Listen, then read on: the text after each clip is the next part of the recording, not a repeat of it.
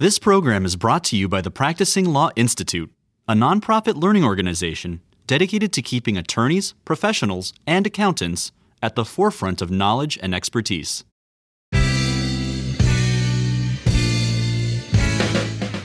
Hello, and welcome to the Insecurities Podcast, keeping it fresh and staying wonky on the latest securities, regulatory, and enforcement developments, with a practitioner's perspective on the stories you should be following.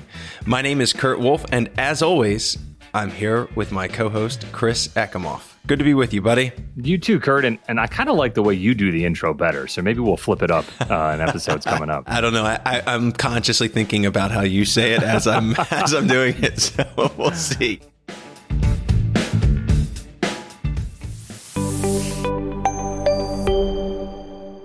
I feel like we're always uh, dropping acronyms here on the Insecurities podcast. And today I've got a new one for you Uh-oh. IOLTA. I O L T A. IOLTA. Do you know this one, Chris?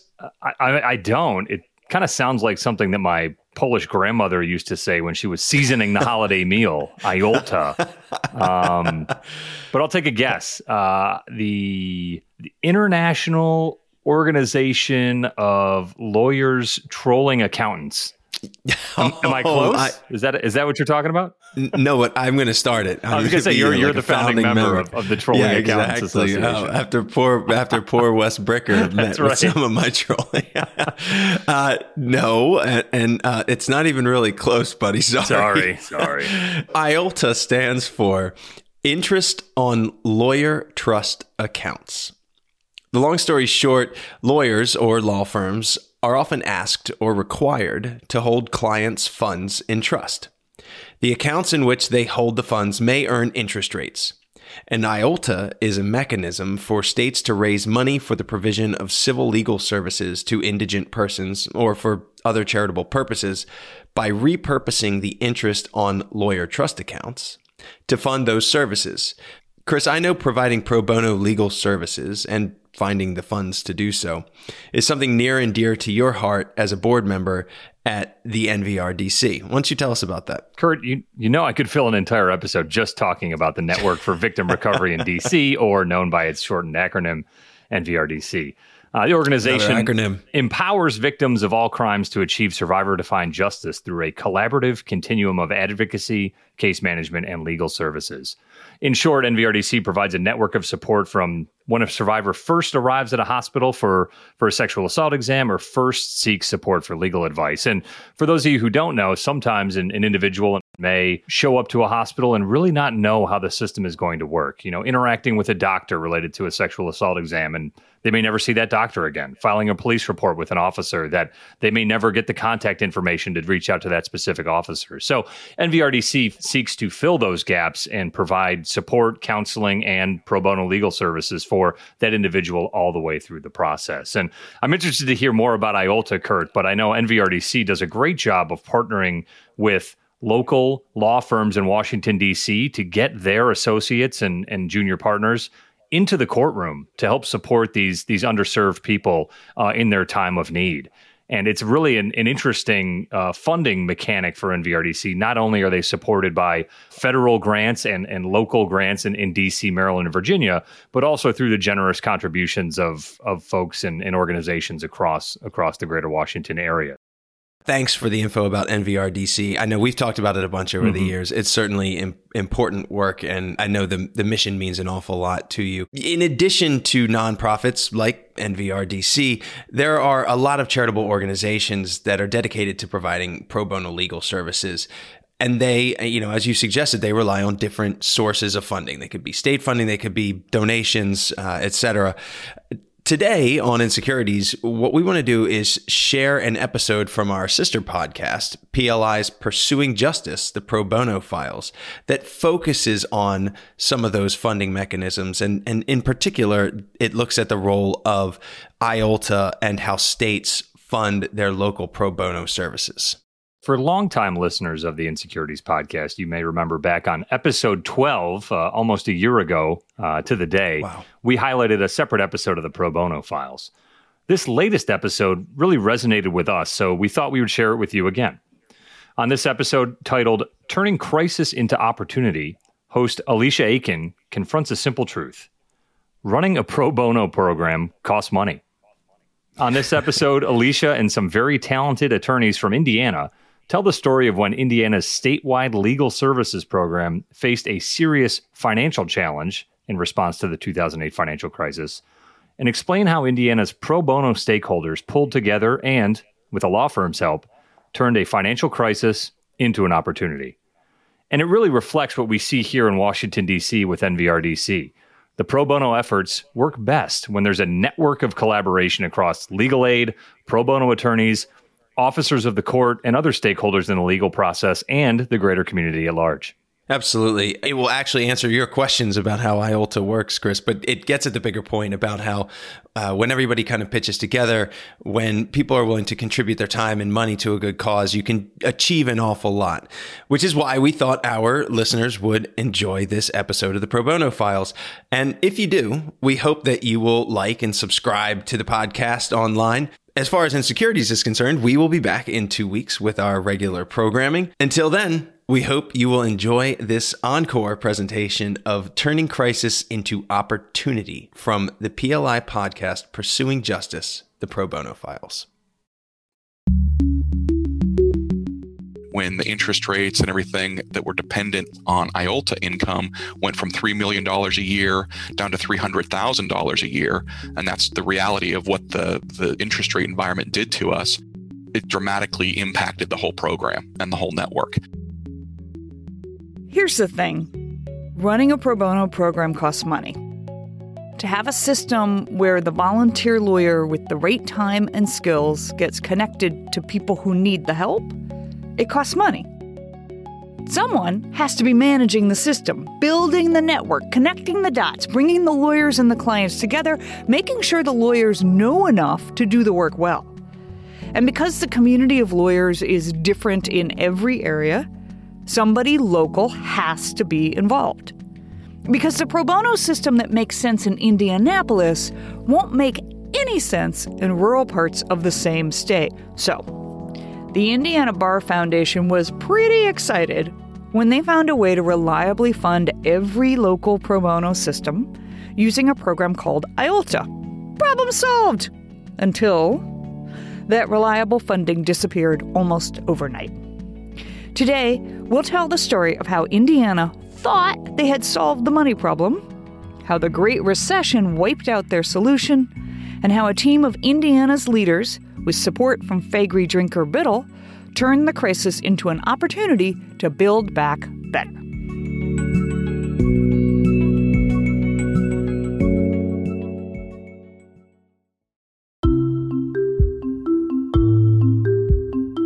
Welcome to Pursuing Justice, the Pro Bono Files, a podcast from PLI, the Practicing Law Institute, in which lawyers and clients talk candidly about their pro bono experiences. I'm your host, Alicia Aiken, and for 15 years, I was a legal services attorney in Chicago. Now, I'm a principal at Danu Center for Strategic Advocacy, a national organization supporting advocates and mission based organizations in their own pursuit of social justice. I'm also a faculty fellow at PLI, where I get to work on special projects like this podcast.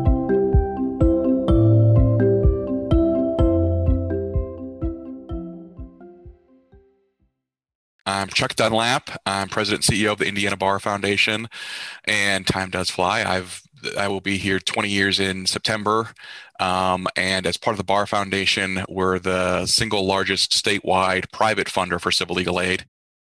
Chuck, could you explain for the folks who are listening what IOLTA is? So, interest on lawyers' trust accounts uh, is the acronym, what it stands for. Each state or each jurisdiction has an IOLTA program, and the the way it's designed to work is that attorneys hold money on behalf of clients.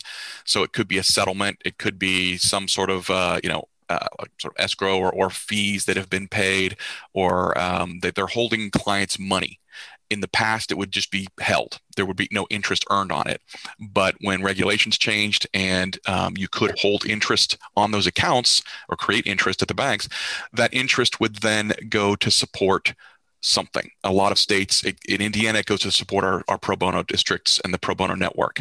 This is one of those simple solutions that made a huge difference. Florida started the first IOLTA program in 1981, back when interest rates were around 10%. Today, every state funds access to justice, at least in part, through an IOLTA program. Indiana launched an IOLTA program later than most, and they decided to funnel that money into supporting pro bono. Our IOLTA program essentially was funding the entire pro bono system in Indiana. And that's great when you're bringing in $3 million a year and it's a brand new revenue source and you have all of these things going for you. So we came onto this in like the late 90s, very late. We finally got this great revenue source and we built up a $3 million reserve. And the networks are about 14 um, regions of Indiana. Originally, those were designed to be and mirror the judicial districts in Indiana. And each of those districts had a um, coordinator who may or may not be an attorney, but they would be the infrastructure then to support pro bono in that particular part of the state. And so they would recruit volunteer lawyers, they would screen cases for income eligibility, they would place and and um, sort of you know do those sorts of things, and that's what the funding supported that infrastructure. The attorneys were volunteer attorneys they're doing pro bono work they're working for free but it was the system itself to help maximize that and organize that structure and provide some structure for it. And so when when the interest rates and everything that were dependent on iolta income went from $3 million a year down to $300000 a year and that's the reality of what the the interest rate environment did to us um, it it dramatically impacted the whole program and the whole network my name is Melissa May. I am a judge on the Indiana Court of Appeals, and this month will actually be my 24th anniversary on the bench. I initially started out being involved in pro bono as a member of the Indiana Pro Bono Commission. And then I was chair for what, three years, I believe, when everything kind of fell apart. As a member of the Pro Bono Commission at that point, it was fantastic to have all this money that we could give out to the 14 Indiana pro bono districts. And what do you want? Oh, here it is. Here it is. Well, yeah, we can put some money back in reserves. We can, you know, we've got like, you know, million back in reserves. We've got 1.5 million. We're set. By 2008, IOLTA programs were raising $263 million nationwide. It was an effective mechanism for funding access to justice programs. But the Great Recession also arrived in 2008, and interest rates crashed. That key ingredient for raising IOLTA funds disappeared almost overnight. So then the interest rates went down. The interest rates and everything that were dependent on IOLTA income went from $3 million a year down to $300,000 a year. And these huge reserves that we thought we had turned into not much um, in comparison to what the need was. And, and I remember one day getting ready for um, the big meeting where we would sit down at the Pro Bono Commission and figure out what district got what money. And I remember sitting there with all of the applications and all the spreadsheets and everything and, and just running the numbers and figuring out that, that we did not have enough money to fund the fund the districts to keep the lights on much less do anything else with them with the amount of money that we had. It was a very frustrating time. And what we ended up doing was reducing the amount of the grants to stretch it as long as we could. We got creative, but it was in that timeline um, that, you know, when things were, were crashing from a revenue perspective, the pro bono districts were that the network was there. It needed support. It needed money to support it. Basically, we're relying on one revenue source that was interest rate dependent. And when interest rates are zero, obviously that's not a good combination. So, this is a perfect example of the thing I dislike the most in my own life a solved problem going unsolved. In less than a decade, Indiana went from launching a new source of money to fund pro bono infrastructure to having almost no funds for the 14 offices that relied on IOLTA. If it was bad for the people handing out the funding, imagine how bad it was for the offices that weren't going to get the funding. My name's Scott Wylie. I started my pro bono career 32 years ago, and I have either led nonprofit civil legal aid pro bono programs or taught in poverty law environments doing clinical work. I started working in the Evansville office in 2007, and I used to have a long, go, uh, you know, an ongoing joke with Chuck when 2008 hit that we had both been working with IOLTA for many years. It was not unusual to have a recession and interest rates go down temporarily for, oh, you know, a year, 18 months, and we would always just say, well, when the interest rates come back in 2009, things will get better and then it was 2010 and then it was 2011 and then it was 2017 and then it was two you know um, the rally was just a long slog and for each of those offices that were funded by that funding source um, that was their in many cases 100% of their operating budget for the year. We got to the point, as Chuck mentioned, that you were literally triaging in the system in that we were attempting to make funding decisions that kept some level of institutional knowledge and institutional capability, which meant we made some decisions that were, were rather, rather harsh in the sense that if we had a program that was without a staff member, um, that program suffered um, because we were trying to maintain the few staff members we had left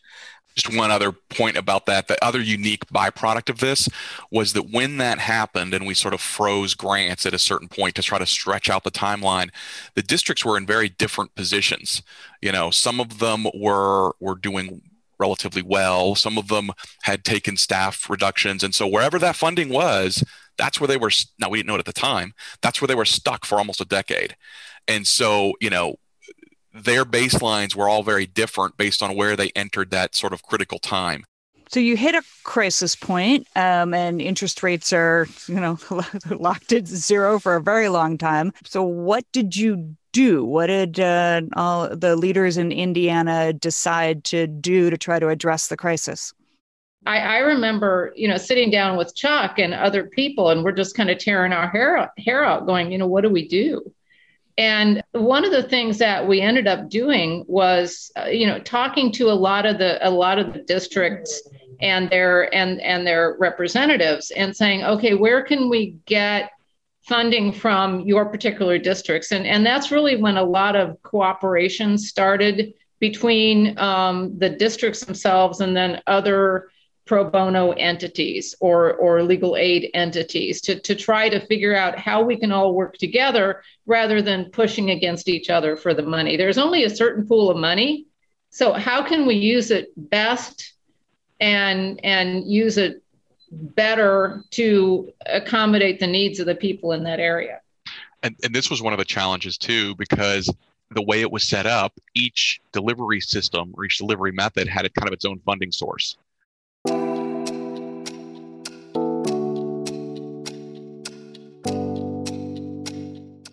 Let's focus in on Chuck's point about the delivery system and fundraising.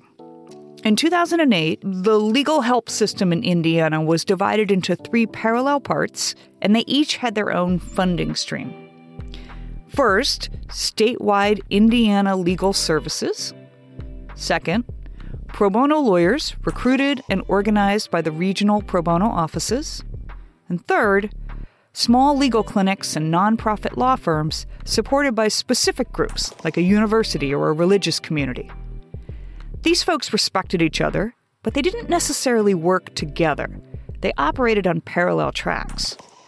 But when the IOLTA part of the funding strategy went off the rails, it was a wake up call that maybe the whole system could be better and maybe it was time to rethink.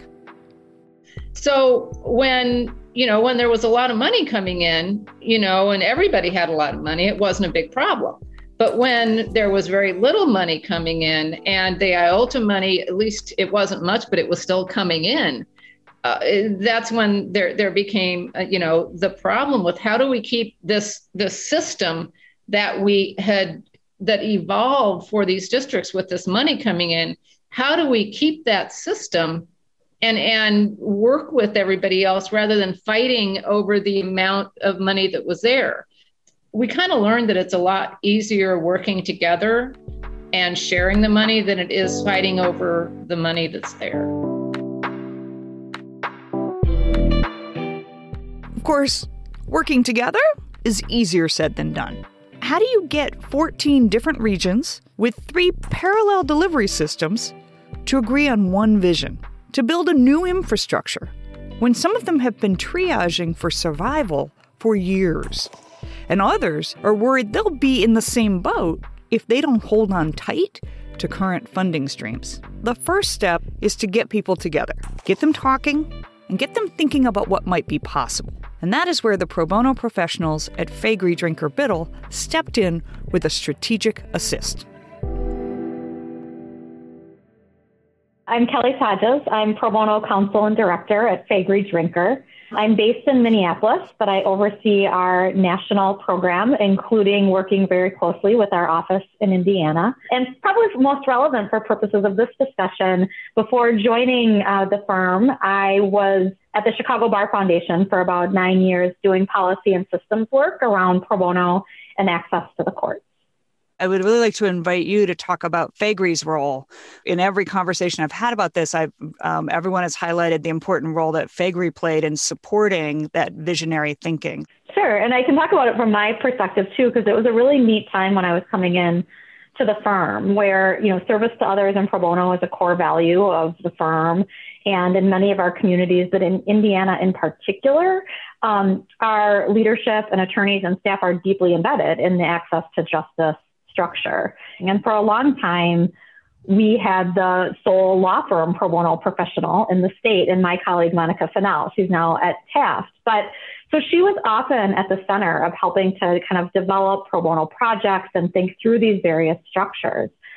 And so in, in all of these conversations, all of these things were happening at the same time, we thought, you know what, there's a real opportunity here to support, to provide financial support, to provide technical support, to create space and tools so that these conversations and this work that was happening could have a more concentrated place to take place. And it's funny, I was thinking about it when we were getting on here, and I can't remember exactly how we decided on this idea of a two day retreat in, in Greencastle. Um, but we landed there, and um, I, this is work that I believe deeply in. And as I had transitioned from a systems role into the law firm role, it was a really neat way for me to kind of marry those interests in furtherance of the firm's um, goals and role in the Indiana community to really support the work that was already happening.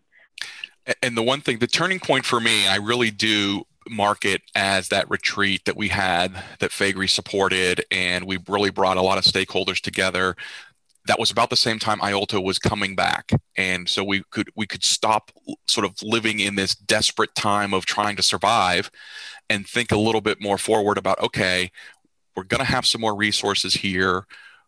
What do we want this to look like? How do we want to collaborate? How do we want to work together? And what recommendations? Where do we want to be in four or five years? So it was this really neat symbiotic way that everything came together at just the right time because of all of the ongoing leadership and the funding loosening up a little bit and the community being ready and just needing some space. That's kind of how I've always thought about it. One thing I just wanted to say is, and this might be hard to believe, but it was probably in my now almost 20 years, I think it was the first time that the whole state community really came together. I mean, you know, we were siloed. We weren't talking to each other. We weren't creating a statewide plan. None of that was really happening. We were all kind of existing in our own little parts of it. And we had our own little funding mechanism that may or may not be robust or healthy, and certainly was never enough if you wanted to look at the demand. So, really, this was a, a turning point for our evolution as a state. We didn't have a system. We had a bunch of little pieces to a system that weren't collaborating and talking and, and working together. And really, this was the first opportunity that we had to sort of move that forward and, and and to create oh you know maybe it's a good idea if we do talk to each other. Maybe we can accomplish more that way and and come together to talk about different perspectives on what we want to see this system look like. Who was there? Who did you bring together for this retreat?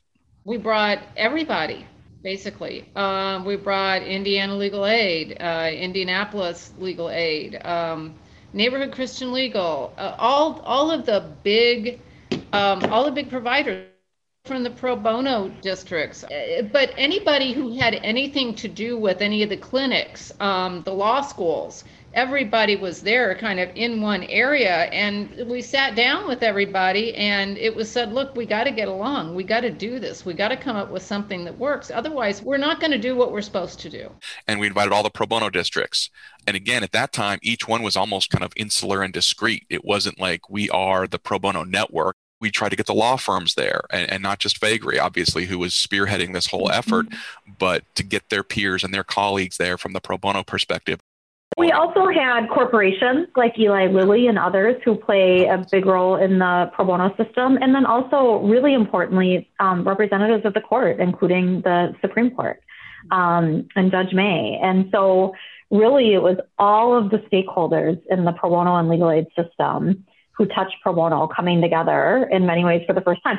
Some people with lots of skepticism, other people with lots of enthusiasm, but it was a way to, um, again, just get everyone in the same place. And I think sometimes when law firms think about small things they can do, I mean, the funding that we put in was very small, but it was enough to pay for the legal aid organizations to spend the night and to have a nice dinner and, and cocktail reception, which we thought was really important to, to again, like creating that collegiality and building that space to have conversations that were going to be sensitive in some ways and, and hard in some ways and great and easy in others. But, you know, it was, it was an interesting dynamic. And so that small amount of funding was a way to get everyone there. And I think that was really getting everybody under one roof what was really the only way to to sit down and talk about what we would like to see happen or getting people to sit down and talk where they can look at each other face to face and and express honestly their their thoughts and their fears was really the only way to, to get it done. And um, through everybody's work it, it seemed to do. And and one thing i think without an active chief justice a any kind of pro bono program that um, a Supreme Court has to oversee is not going to do as well as it is unless you have an active court and an active Chief Justice. And we're really lucky with uh, Chief Justice Loretta Rush and the rest of the court. Yeah, and it was a really strong um, like statement of support, like the presence and the the partnership and, in putting it on, and also like a morale booster. And there were some really small districts that were kind of isolated and maybe didn't have the support. And a referral system that sometimes sent like rather than then this is something we spent a lot of time on at the retreat at the retreat rather than triaging cases like which ones are good for pro bono and which ones are good for a, a, an experienced legal aid attorney the system wasn't set up to triage that. And so they were kind of in many places continually getting cases that like were not a good fit for pro bono or would be almost impossible to place. And so there was a lot of, I mean, just feeling kind of beleaguered. And so the idea of coming together with colleagues in similar situations, with the court and other leaders saying, your work is really important and we want to figure out a better way to do it. I always thought that that was a really um, valuable and important part of that gathering, too. We tried to bring examples from you know, different communities and, and best practices that we know about. Um, my colleague, Julia Wilson, who's just wonderful, came from California, who's got new for years, came from California to help um, me and all of us plan and facilitate the conversations. And so this idea of opening it up to all the possibilities, I think was another part of it. It was saying, look, this is what's possible. What do you want? Like, what, where do you want to go with this? when everybody started working together, it, it really started with the expansion of the idea of pro bono. And you got to think outside, I hate the saying, but outside the box in order to get more people involved. So, when you say retreat to a lot of people, they worry that it's going to be a weekend of being told to think outside the box and do trust falls drink at night. What happened at this retreat that made it successful? couple things that come to mind. I mean, it's been I don't know how many years now, but we talked about things that I think people saw from different perspectives, and that the discussion of pro bono is like, well, that's not what my thought is, but that's interesting. That's your perspective. I will say too, there were people there who were sort of of the mindset, I need to be there to defend my turf, or I need to be there because I'm skeptical of this, or I need to be there for some other reason. I'm sure I want to be, you know, doing good ultimately, but you know, I'm, I need to be there kind of for other reasons too.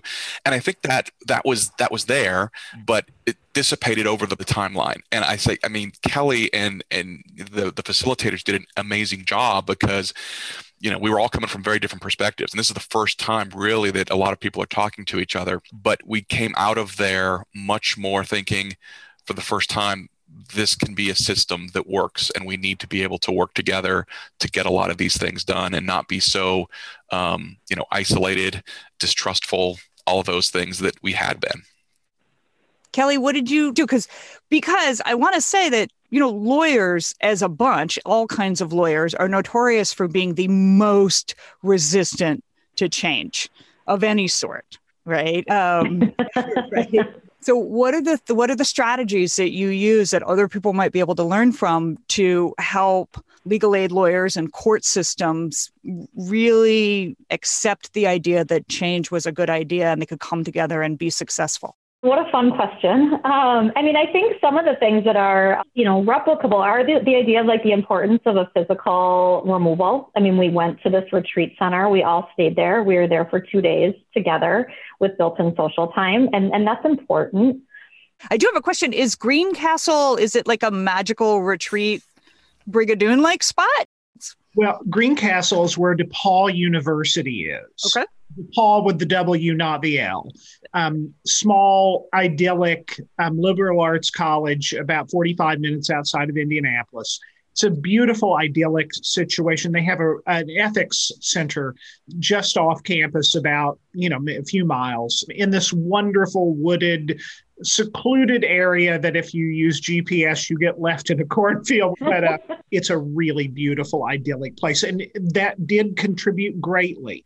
The isolation of the space, the beauty of the space, the idea of design, um, all those things were thoughtfully put together. And, you know, Kelly and Monica Fennell, her colleague, and Chuck and all the folks who did it, it was every piece of it was thought through. We did a, a, lot of listening and planning before the retreat.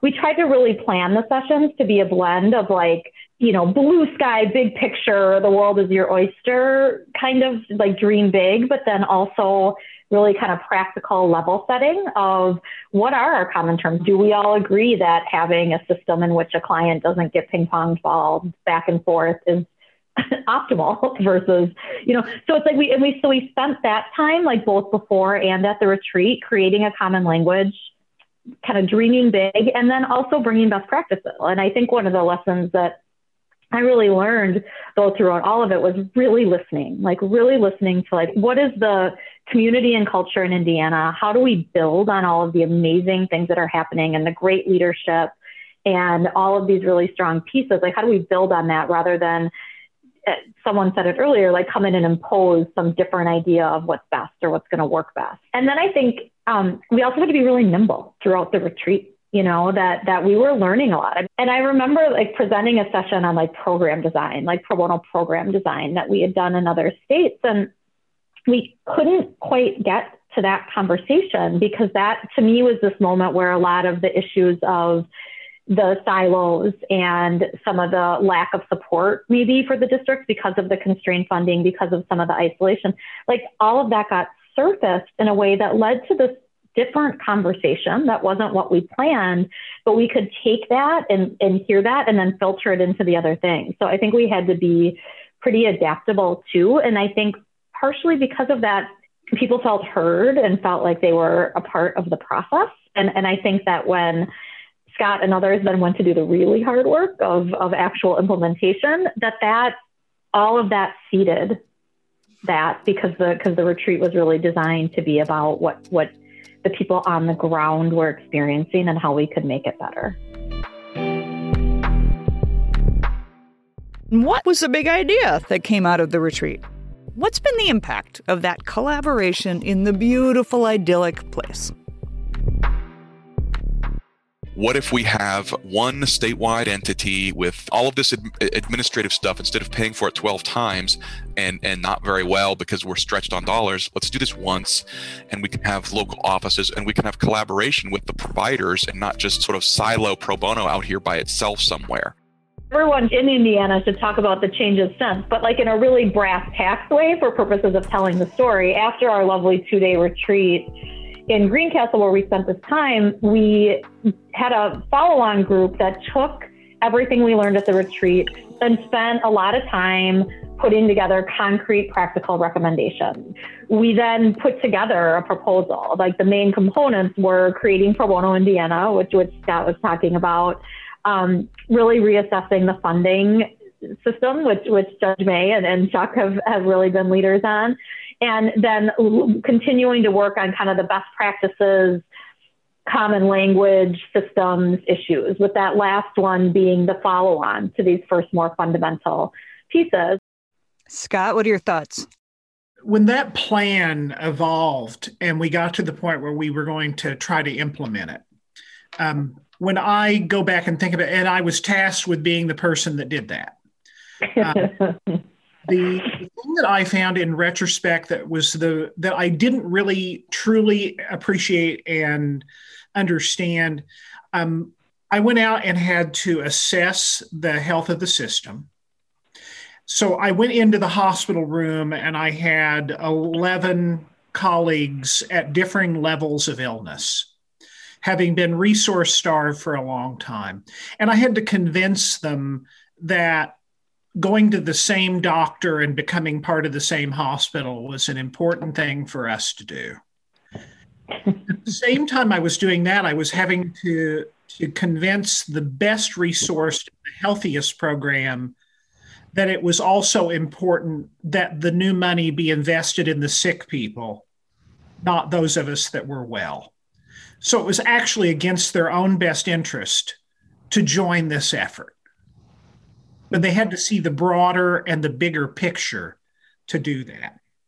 Um, and those competing interests that came from the idea that if we were going to be a true system and do this, the, that wonderful work that we did at that retreat and the blue sky, as Kelly talks about, you know, that getting better, um, being more efficient, best practices, the ability to get there depended uh, upon us bringing the weakest programs to the level of the strongest programs which meant investing in them. And that idea that if we could save resources by getting one insurance policy and having one accountant and having one checkbook and having one bank and one fee instead of 12 or 13 or 14 of them and that we could reinvest those resources. And then the new resources sources we could get we could invest. For the very first time our employees have health care insurance None of us had ever had healthcare insurance. So the new money we were able to invest in our employees in a way that could allow people to make a career of civil legal aid and pro bono work so that we could attract and retain staffing levels that could bring those weaker programs to where they needed to be. But in the end, had we not done it when we did, and the fortuitousness of this timing if we'd been going through the last eight, 15 months of COVID and the pandemic in our old system, we wouldn't exist. We just wouldn't. The fact that we were able to do that work and have that partnership and do that work with our civil legal aid colleagues across the state and get all these things fixed, worked out, and planned and on the way mm-hmm. has done more to save civil legal aid services for low income people in Indiana than probably anything any of us will ever do in our careers. I think one of the big reasons that that things have have worked was trust. And and I think that's one thing that that we really worked hard to, to try to do and to try to maintain is, is that trust. There were a lot of nervous sort of people and we had a lot of conversations and Scott won't say it but I will Scott Wylie was key. Uh, the person and the people that you have in those positions because because Scott has their trust. He knows the other. He's a peer and a colleague to all the other pro bono districts, but because of that level of trust, and Judge May was so right about that. It everything started with that. What I'm hearing is, if you want to reform the statewide access to pro bono, hire Scott no, don't hire Scott. We want to keep him. He has to remain. Oh, oh, right, yeah, right. yeah. Happy to put a number on that. in all seriousness, though, right, it is um, great communicators. It is people who behave in a trustworthy manner. Well, Uh, and really being willing to do the hard work, which is what Scott did, right? So, like the retreat, we can talk about as this like you know shiny moment in Greencastle, and it, it wasn't, you know, it was wonderful and it was important, and I it laid groundwork. But ultimately, the reason that those recommendations have been implemented is because of the willingness to do, by Scott and others to do hard things, to like see it through, and that's the part I think sometimes with systems change that gets overlooked. Um, and so it's been really extraordinary to watch and to see the investment that Scott and others have made in in this change. So, Scott, what are some of the concrete things you think um, have been improved in terms of the experience of clients or the delivery of services to people? You know, I think the most concrete thing that I can point to is once every two weeks and sometimes weekly, um, the entire pro bono delivery system, we get on Zoom and meet. And the cross district support and pollination of best practices, the ability to share continuing legal education trainings, we can distribute resources and things that one of us might have done individually in the past and use it through the entirety of the system. And if there's a single concrete thing um, programmatically that came out of that, um, would be that. From an administrative point, the singular kind of biggest thing, our insurance costs went down 80% because a base insurance policy costs about the same. And when you're buying 12 of them instead of one, you waste a lot of money. And all of that money was retained by those local offices to put back, and that just added more resources to do work in the field in those local offices across the entirety of the state. I think when we were going through this process, we really wanted to retain the benefits of the grassroots local connections, but also then the best of both worlds, get the get the cost benefits from the scalability of a statewide organization. And again, we've been able to do that in a lot of areas. Now, again, I don't want to make it seem like, you know, mission accomplished, un- unfurl the banner and we're done. I mean, we have so much more to do and we're continuing to work on it. We have our challenges and COVID, you know, decimated some things that we're now working on and et cetera. But, you know, the pro bono statewide network is truly a network now. It's one organization essentially. And so that's great. When COVID uh, stimulus checks went out to people, uh, low income people, high, you know, wh- wh- whoever was getting the checks. One of the issues was can they be garnished? You know, can they, all those kinds of things. The community came together, petitioned the court to say, hey, can you you know have an order that that deals with this and so that can protect those funds um, and there's more proactivity going on within the community because it sees itself as a community and that wasn't really happening before um, and so that's that's another side effect i think that's really positive from this This is amazing. It's exciting. Um, but the other thing I heard that that gets back to what you mentioned, Scott, which is that talk about timing. I mean, if there was ever a time that you needed a whole state's worth of smart people making sense of new federal law and policy and state law, um, you know, I've been doing pro bono unemployment work during the um, pandemic, and it has taken every single person who knows anything about unemployment in the whole state of Illinois to figure out what the rules actually are.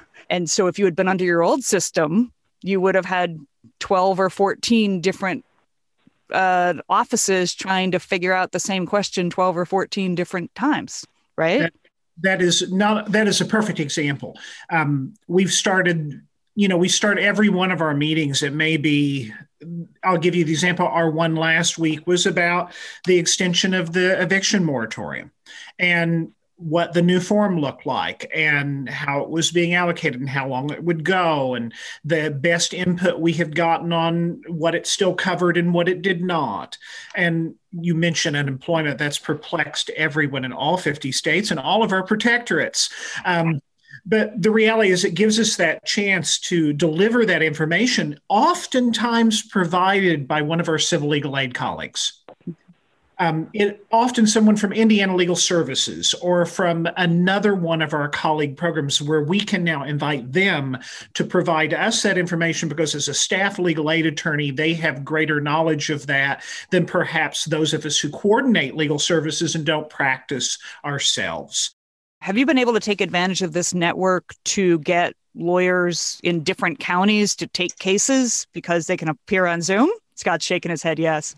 Uh, you know, I wouldn't say yet that it's been really helpful in terms of the placement of cases because that's still so incredibly local. Um, you know, it's just the reality is uh, uh, is an attorney from Faegre um, in Indianapolis really can't take a divorce in Vanderburgh County, um, you know, 200 miles away. But what it has done, what it has done that is so exciting to me, per, and I'll, I'll be able to tout Kelly's firm. I've got three attorneys in Indianapolis that are at Faegre. They're really lovely guys. They all graduated from law school after going to high school in a little town in southern Indiana Indiana. Town's got 11,000 people in it. It's 100 miles from Indianapolis. I'm going to sit in their library with one of our other volunteers in about three weeks with a couple of computers, with a couple of Zoom rooms, as simple as that. And those three attorneys who grew up in that little town are going to be able to sit there and talk with low income folks from their hometown and help them if that didn't warm your heart, they're spending some time giving back to the little hometown that raised them and allowed them to be a successful attorney. What a wonderful statement of how you can use your services when you're in an urban area and serve someone in a rural area. Working on this project with my colleagues in Indiana has really been one of the great joys of my career. And then when you see things happen, like people having health insurance, like systems coming together, and like all of the possibilities that it opens up. This conversation today reminded me of the importance of law firms and other corporate partners to take really seriously their leadership responsibility to be partners in this work, to be proximate to the issues that the legal aid attorneys and, and other nonprofit organizations are facing to bring like the different kind of skills we might have to help support that system, you know, to really listen and the idea that like a small amount of funding can help open things up. And so all of those things, any firm can do that. And it, it, that cross pollination and the delivery capability we now have um, to share amongst the civil aid system as a whole, and then have those systems filtered to the pro bono system as we've redesigned it design really does matter. And the outcome of that work that has transformed our system is a perfect example. If you don't believe in program design, come see how our system worked before, come see how our system works now. And the only difference is the investment of a little bit of money and a whole bunch of design.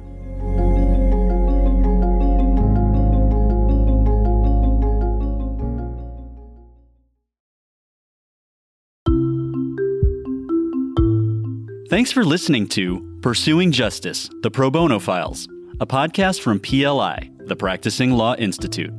This production is dedicated to the pro bono and public interest lawyers working to improve access to justice.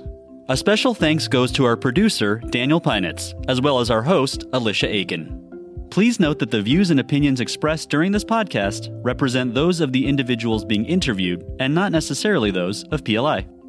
PLI is a nonprofit learning organization dedicated to keeping attorneys and other professionals at the forefront of knowledge and expertise.